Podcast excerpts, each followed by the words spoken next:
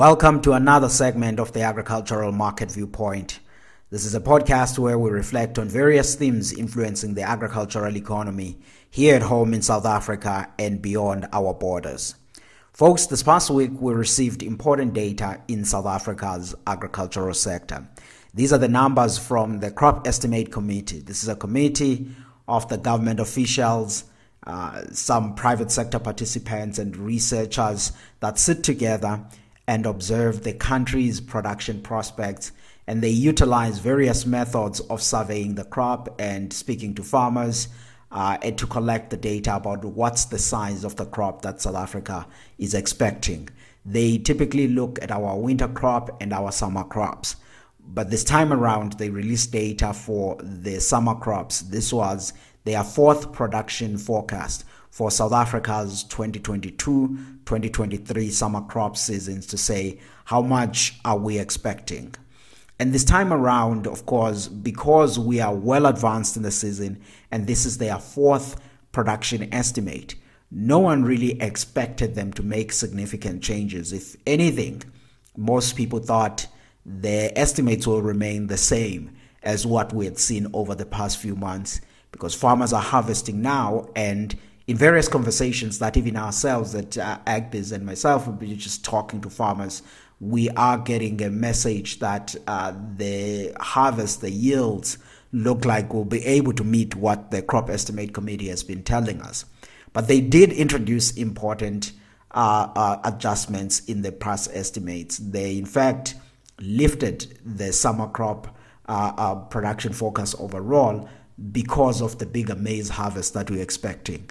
They took the maize estimate up by 2% from what we had last month to now a maize harvest of about 16.1 million tons. Now, a 16.1 million tons is a fairly good crop because this is 5% more than the 2021 22 season. And it's also a third largest maize harvest on record in South Africa. And this is on the back of large yields, as I've said in one of these segments uh, in the past few weeks, to say if you were to look at the area planted for our maize and indeed some of the summer crops, it's not really changed much uh, from the past season. If anything, for maize, it's actually we planted less area now compared to last season, which is why then this improvement in the crop, 5% more than the 2021 22 season, is really on the back of a bigger yield. Now, South Africa produces both white and yellow maize. And if you were to dissect this and say how much of this is white maize, it's about 8.5 million tons, and the 7.6 million tons of it is yellow maize. And then if you put together, it gives you then that harvest uh, estimate of 16.1 million tons. Now, this is a good crop because it means that as a country, we will have sufficient maize to meet our domestic needs. Our domestic needs this year, they are around about 11.1 million tons. Usually we're just hovering less than 12 million tons. That's what we need in South Africa. Roughly half of that is for animal feed and roughly half is for milling for human consumption, which is mainly the white maize. This also then tells us that South Africa could remain a net exporter of maize in the 2023-24 marketing season, which started this month in May. And the 2023-24 marketing season usually corresponds with the 2022-23 production season because that's a crop planted in October 2022 and it gets to be harvested now in 2023 and then when you market it you market from 2023 through to around about April 2024, which is why it's a 2023-24 season overlays with the 2022-23 production season. Now, within that, we'll have just over 3 million tons for exports. And of course, this is roughly unchanged or slightly less than what we exported the previous season, which was about 3.64 million tons. And in my view, I think actually we will end up revising these exports even slightly higher because if one looks at the region and the potential maize needs in the region, and of course the demand that we've been receiving across the world from a number of countries that we export to in the Far East and China now added as a new market, we do think that the exports may be slightly higher than this. And we have the volumes to actually be able to export just over 3 million tons.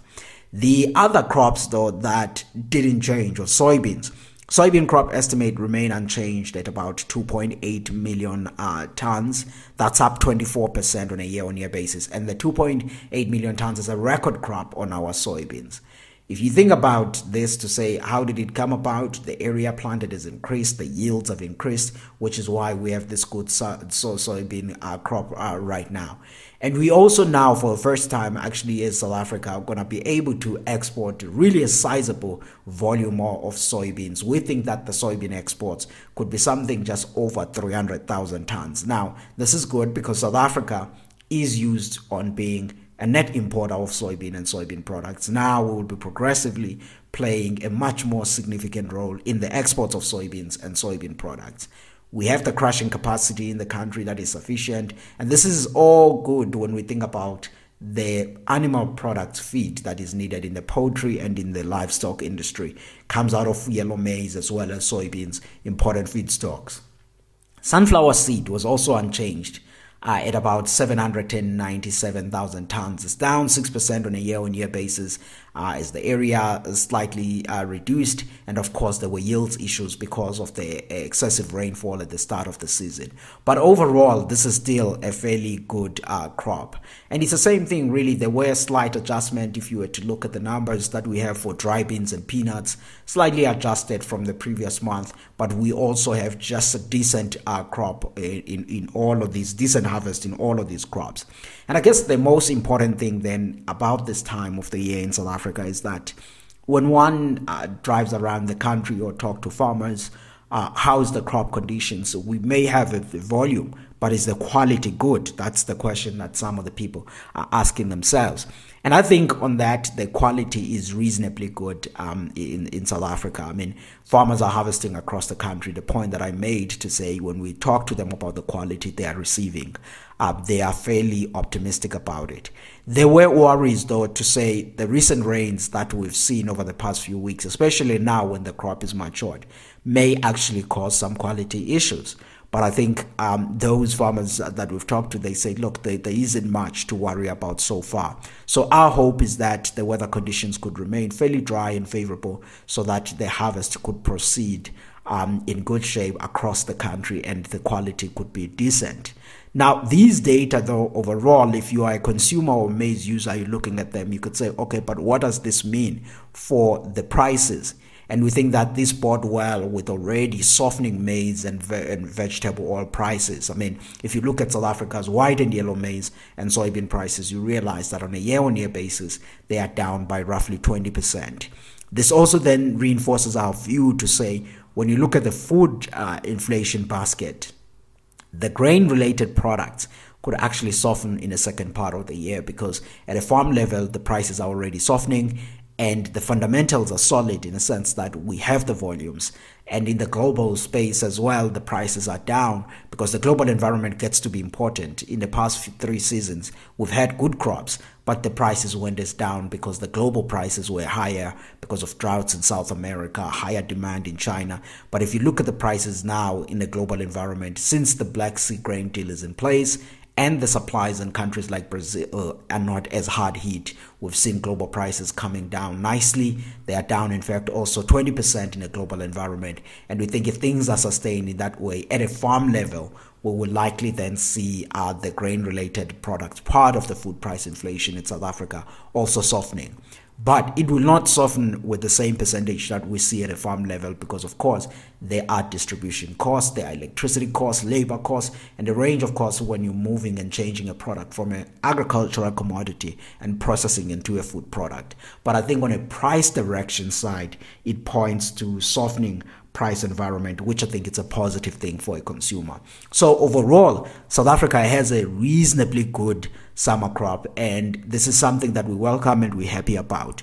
Because many people that have been following uh, this uh, sector, you recall that at the start of the season, we had excessive rains, and this worried many people that we may actually not have a good crop. And in fact, which is why now, if, even if you look at the harvest progress, you realize that maize the producer deliveries are actually less than a million tons because there isn't much of progress that has been made in harvesting maize. It's only in the coming weeks where we will see more maize being delivered in commercial silos because the planting was a month delayed from the typical um, cycles in most areas. Uh, it was so wet that farmers had to wait a little bit to actually be able to plant. So there is that harvest delay that you see. And some of the people will see it even in agricultural GDP numbers when they look at the Q2 numbers.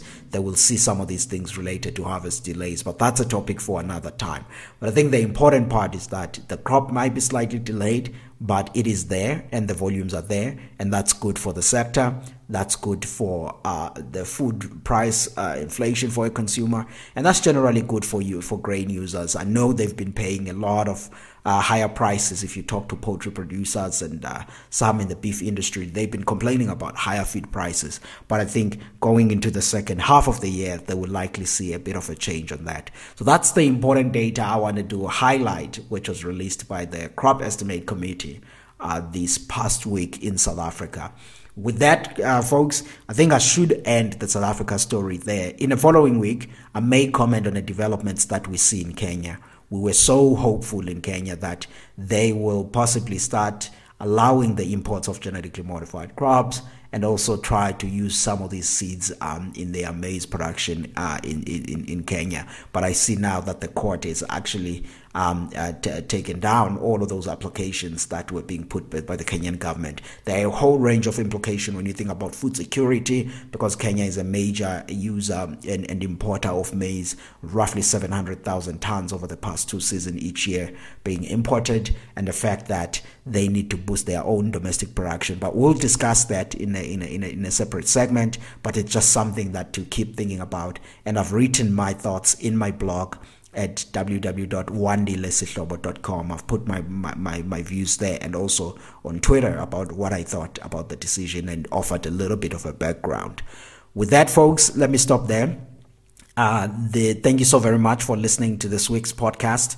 And as always, you can read some of the stuff on my blog that I just mentioned or the organization that I work for, which is the Agricultural Business Chamber of South Africa. And my name is Wandile Sihlobo, recording this podcast from Pretoria, South Africa. Thanks for listening.